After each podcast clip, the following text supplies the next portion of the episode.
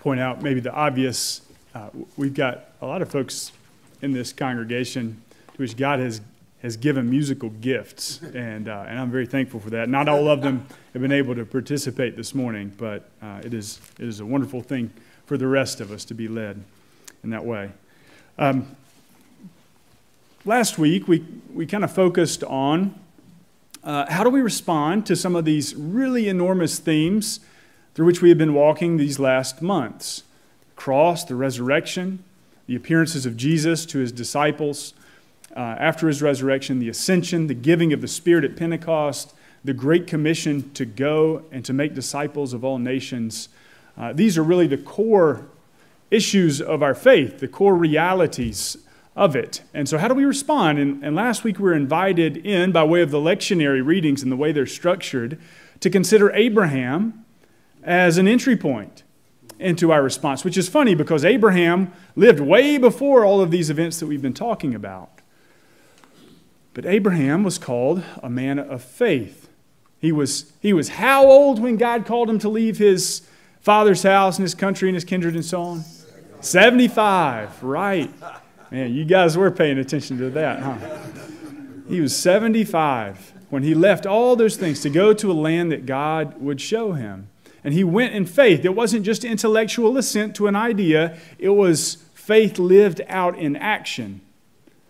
And Paul talks about how uh, Abraham believed and it was counted to him as righteousness, the essential element of faith in our attitude towards God. And of course, all the New Testament readings were backing this up. The four friends who lowered their, their friend, the paralytic, through the roof to Jesus, and Jesus looks up, and the first thing that he notices is the faith of those friends. And then he forgives the man and heals him. We remembered also Jesus um, as uh, he's going around through the country, countryside healing folks who come to him with all sorts of maladies. We see um, also in that story uh, where he calls Matthew, who responds in faith, and leaves his tax booth. We see uh, the, the man who comes to Jesus and says, My daughter has just died, but if you come and lay your hand upon her, she can be made well. And as Jesus is going to heal this girl and raise her up out of death, a woman reaches out and touches the hem of his robe, and she is healed, and he turns and calls her daughter, and then goes and raises the girl up from death. All of these stories reinforce this attitude of faith. Um, faith is essential, but I want to point out before our scripture reading today a line from Hebrews chapter 6. New Testament. Mm-hmm. Hebrews chapter 6 calls us to this to imitate those who have gone before us, who by faith and patience inherited the promises of God. By faith and what? Patience and here to the promise of God. Can you imagine what the theme is this morning? I'll make you wait for it. practice some patience. So, our scripture again comes to us from Genesis. It's again a story of Abraham. It's the next stage of the promises of God coming to him. Genesis chapter 18, verses 1 through 15. It's the story of Abram and Sarah being visited by God and being promised a son.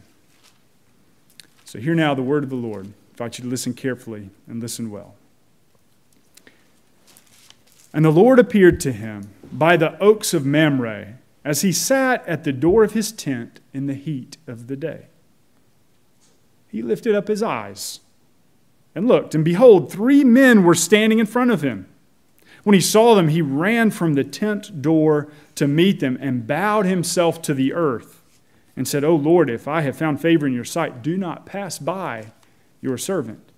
Let a little water be brought and wash your feet and rest yourselves under the tree while I bring a morsel of bread, that you may refresh yourselves, and after that you may pass on, since you have come to your servant.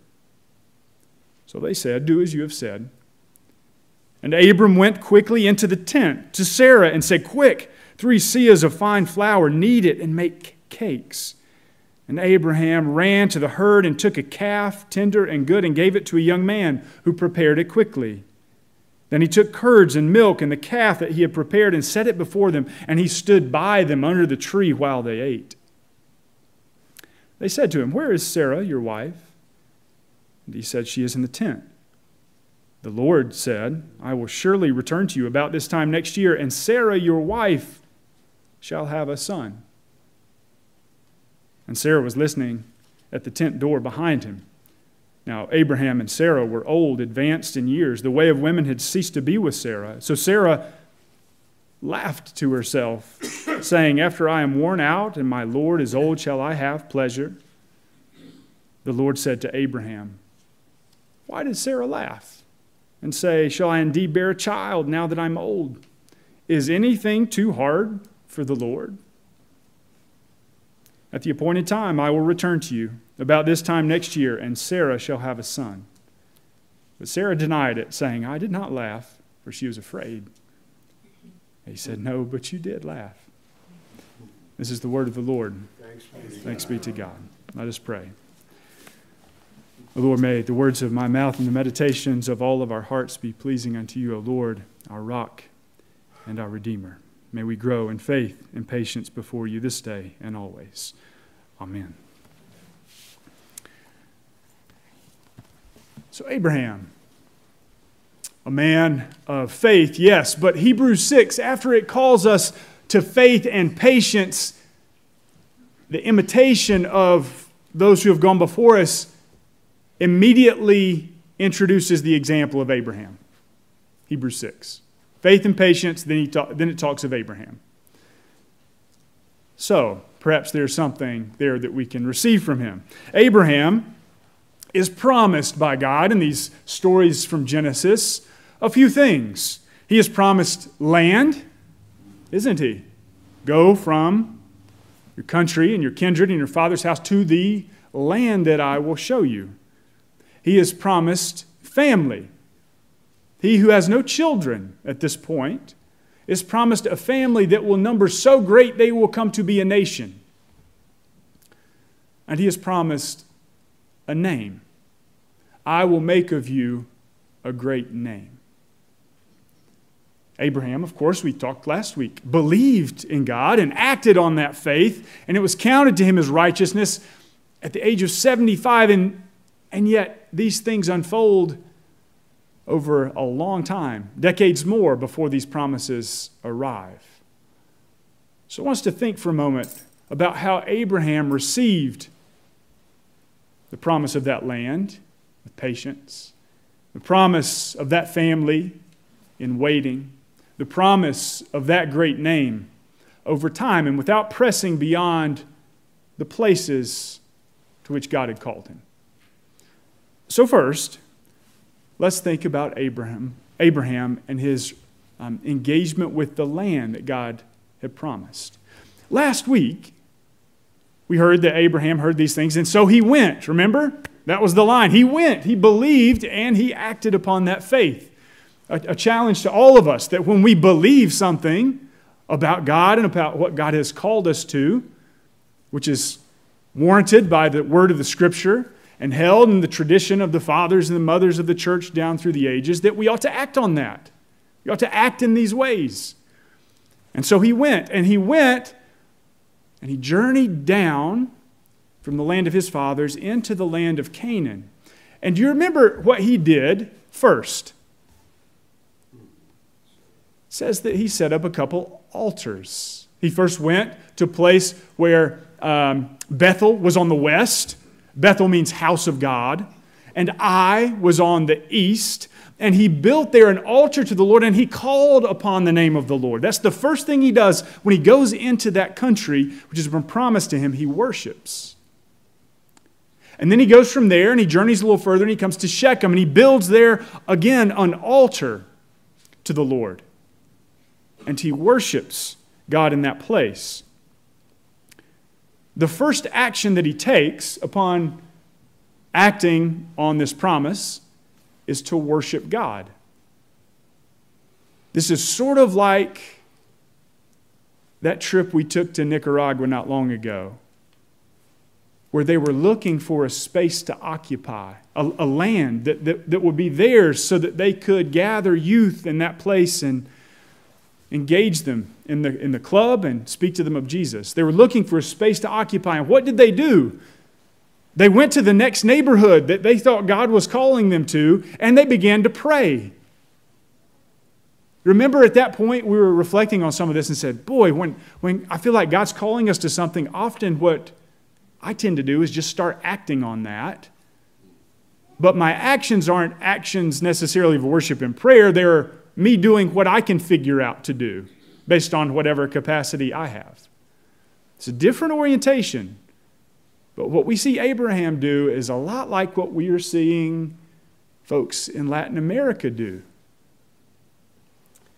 So Abraham, Abraham goes, he builds these two altars. Um, I was reading this week a bit about Abraham and his particular journey there. Something really interesting. I'd never encountered this before, I'd never heard this before. It was new for me. Abraham went, he built these altars, and I'd always sort of wondered about that line from last week's passage, which talked about Abraham went and he took Sarah, his wife, and Lot, his brother's son, his nephew, and all the people that they had, quote, acquired in Haran, the land where he was from. And I'd understood this really to be something like, well, at that time in the world, these are servants or uh, bond servants or even slaves, perhaps, though slavery looked different than we typically understand it um, in our present moment. And this was just the people that he was taking with him. But that word, I, it, there was some engagement with that word, acquired. And the word in Hebrew is actually a word that means either to do or to make. And the conversation around this word was that Abraham was essentially an evangelist. Now, don't picture Billy Graham. He was a man who was leading people to God. And this word to make, the writer argued, was a better translation of that word than acquired, which means to possess. He had made these souls, quote, souls who believed in God and trusted in Him. He had gathered a people who were worshiping God together with him. And so when he goes and he builds these two altars, this isn't just a moment of private worship, which is how we as Americans think of everything, because we think of everything as private and individual. He goes there and he leads the three to 10,000 people they estimate were with him. That's a big worship service. And they come to this altar and they, they have a, a service of worship before God. This is what they do when they come to this place. But interestingly, the same writer was talking about um, he called upon the name of the Lord, being perhaps better translated, proclaimed the name of the Lord. This writer is making the argument that, Mo, that, that Abraham is a man who is leading, yes, his family in worship before God, but also a man who is proclaiming God to others. And so he goes into this land that God has given him. And what does he do? He worships God and he offers God the faith and the action and the service of his family and the people, even as he proclaims God to this nation to which he has come. And we see as you look through the narratives of Genesis, and this is where it begins to, I, the argument begins to take hold, I think. They called Abraham um, a prince of God in that place. And over time, you see these different sheiks coming to Abraham and offering him tribute, coming to Abraham and beginning to worship the God that Abraham worships. We see him, we see an act of conversion taking place in the land. People following Abraham into this new land, worshiping God and proclaiming that faith to others who also begin to worship God. Isn't that, isn't that interesting? His first action upon being given this promise is not to go stake a claim for himself, but to go and stake a claim for the Lord and to proclaim the Lord to others.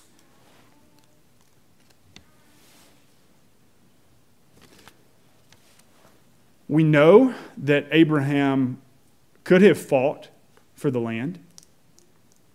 Sometimes when we feel like God has given us something, what do we want to do? Well, you want to take it. We want to claim it for ourselves and we want to defend it against anyone else. We know he could have done this because when Chedorlaomer, who had several of the kings in that area uh, paying him tribute, came and fought against him, he took Lot, Abraham's nephew, and captured him and took a bunch of folks prisoner of war and, and, took them away. And what did Abraham do? He raised an army and he went after them and he conquered Chedorlaomer and took all of his family back and those who had been captured he set free. He had the capacity to fight. Abraham's not just there, him and Sarah and Lot occasionally. This is a big group of folks. But he didn't do that. God had promised him this land. He goes and he worships God and he waits until God chooses to give him the land. And here's the twist because we see that after he conquered Chedorlaomer, defeated him, he was afraid that he would gather a group and then come back against Abraham. And Abraham was talking to God about this and was nervous about it. And it's at that point when God reveals to Abraham that he will come to possess the land through his descendants, through his family. His children will come into possession of the land, and this is how it will be given to Abraham. And so he's gifted the opportunity to see a little bit deeper into God's purposes and plans for him and for his people. Um, faith and patience. Yes, this can apply to us at any point, at any time, but it, it's not, it, it hasn't escaped me that given last week and, and, the, um, and the vote of our congregation, that we believe God has called us to something of a new land. Right? And yet, within that, there's also going to be a waiting because our, our possession of that will not come for maybe another year. That sounds hauntingly familiar given this passage. It's, it's pretty neat. Last week it was about faith, and now it's about patience, and these things just seem to be God speaking to us. So, how do we wait patiently for something God indicates is, is now a promise to us? We worship. That's what Abraham did, isn't it? We worship. We don't rush in, grabbing hold. We worship. We offer our lives, we offer this place, we offer everything back to God. This new land to which He's called us, that, that caught my eye 10 years ago when I was thinking about a congregation to serve. A new land we're being called to. What do we do here? We worship and we proclaim God to other people. Abraham waited patiently for land. He also waited patiently for a family. The name Abram means exalted father. Today's Father's Day, isn't it?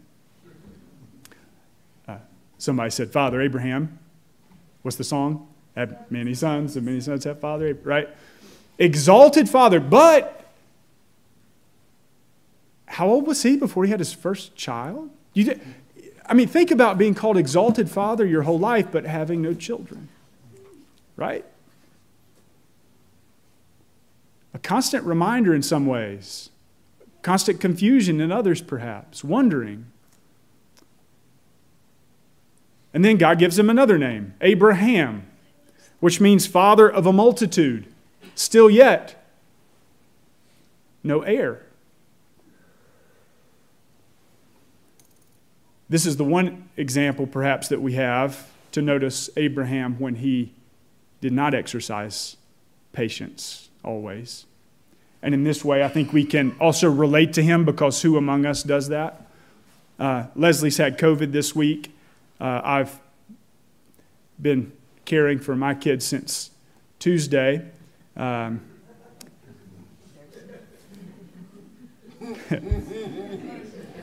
and uh, yeah, I texted, Wally texted me this morning, he's going to be with Jessica's dad today. And, and Wally sent me a message, and I said, Yeah, I think the sermon might be for me tomorrow. I've not been as patient as I wish that I had been. And so I can look at Abraham and say, well, you know, Abraham hearing these promises from God, being patient in some ways was not always so. And at Sarah's encouragement now, there's this whole um, uh, story and aside with, with, with, Hagar and Ishmael. Um, but eventually, there's God's word to him again that it, it is not through Ishmael that God's promises will be carried out, but through Isaac. And we come to our passage this morning where he receives three visitors, one of whom he calls the Lord. And if we talk about the faith of our, of our fathers, the early church fathers, meaning the early bishops of the church, as they read and engaged with Scripture, said this was Jesus who came to Abraham, bending the way in which our mind processes time uh, and space. But this is Jesus who comes face to face with Abraham, Jesus who Abraham serves, Jesus who makes the promise that he will have a son. And They'll call his name Isaac, which of course means laughter. And the laughter of incredulity was transformed into the laughter of joy and celebration when Abraham received the promise of God. He wasn't always patient, but he also waited for his name to be made great. Uh, a name in the scriptures has to do with character and glory. Character, who you are, who you are, and glory, the degree to which you reflect and represent the glory of God. And Abraham received uh, both of these in a sense uh, in which it was growing over time. When he first came to the land of Canaan, again, the scholars, based on the, the size of the army he sent after Chedorlaomer, uh, estimate that he had three to 10,000 people with him. He was already a wealthy person. He was already uh, a person to whom many looked to as an authority. Uh, he lived in tents, yet, yes, but in those days, uh, tents were something different than what we take camping. These were pretty magnificent structures. Indeed, uh, when God had a house built for him, the tabernacle, it too was a tent. Wooden walls, gilded with gold, and so on. So he has, I mean, think how many tents you would have to have to house this many people. So he comes, in a sense, with glory already and a name already, but we see that begin to grow as he starts building these altars to God and worshiping God in these particular places, which will become really significant for the entire history of God's people, Israel. Bethel, the house of God, is also the place where Abraham, Isaac, and then Jacob. Jacob flees from his brother Esau. Remember that story? And as he does, he comes to Bethel. Now you know what that place looks like. There's an altar there, a big place of worship that has been erected and stands, waits for people to gather there and offer sacrifice to God. Jacob comes to Bethel, and that's where he lays down his head and he sees a ladder extending from the rock all the way into the heavens and angels ascending and descending upon the ladder. So he has this great vision. And then again, here's God's promise to him. Bethel again and again shows up in the story. I won't go into all of them, but it's an incredibly significant place. And as he sets up these places for people to worship and proclaims the name of the Lord, others are coming to worship God and understand uh, um, Abraham to be a prophet he began as a sheik who then can proclaim the name of God and lead people in worship. But eventually he comes to be known as a prophet. And typically we think of a prophet as one who proclaims the word of God. And yes, that's part of it. But this means prophet in the sense of being now part of the divine council. A human being that God will actually consult for things. That's actually the destiny of Christians, by the way that we become part of the divine council. Some of the angels abdicated those roles, and now God is raising us up to we, where we will be part of the divine council. And Abraham is, as a prophet of God. You might remember um, the story of Sodom and Gomorrah. And Abraham speaks with God, and God speaks with Abraham. And Abraham says to him, Hey, if there are but 50 righteous people still in Sodom, will you not destroy? If there are 20, if there are 10, right? And he's, he's consulting with God. God is taking his advice in one sense, he's honoring his, uh, his hopes for this place. Abraham becomes a prophet. And you can see how, as a sheik, perhaps, having many people around him, he might have some sense of earthly glory, an earthly name. But then this becomes something of a priestly name as folks no longer look just to him, but in some capacity through him to God. And then eventually, he is raised up so that his name receives such glory that God consults with him as he makes decisions in the world. This didn't happen with the snap of a finger, it took a long time. And so, our call this morning, as we reflect on the story of Abraham, is to just do what Hebrews 6 calls us to to imitate those who have gone before us and give us an example of faith and patience. These are those who inherit the promises of God. History is riddled. Your own life, mine, is riddled with examples of times when I have seized after possessions, where I have seized after a name or my own glory in some sense, rather than waiting for God to bestow his gifts upon me or upon you or upon us.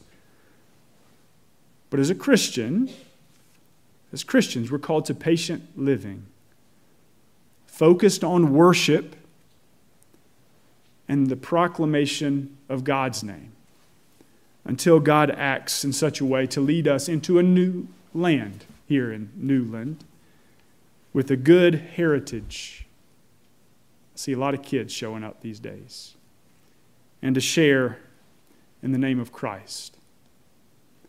That's what we look forward to next week as Josephine receives a new name is given the name of the Father and the Son and the Holy Spirit. Faith and patience. Can you do that? Mm-hmm. Can we strive together for that? Let's do. In the name of the Father and the Son and the Holy Spirit. Amen.